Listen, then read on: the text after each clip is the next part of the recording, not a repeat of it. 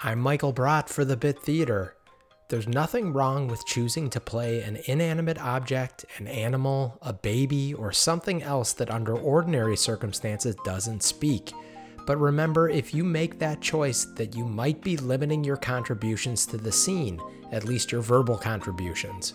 By all means, play those parts, but be aware before you make that decision that your communication and contributions to the scene are going to be affected by that choice.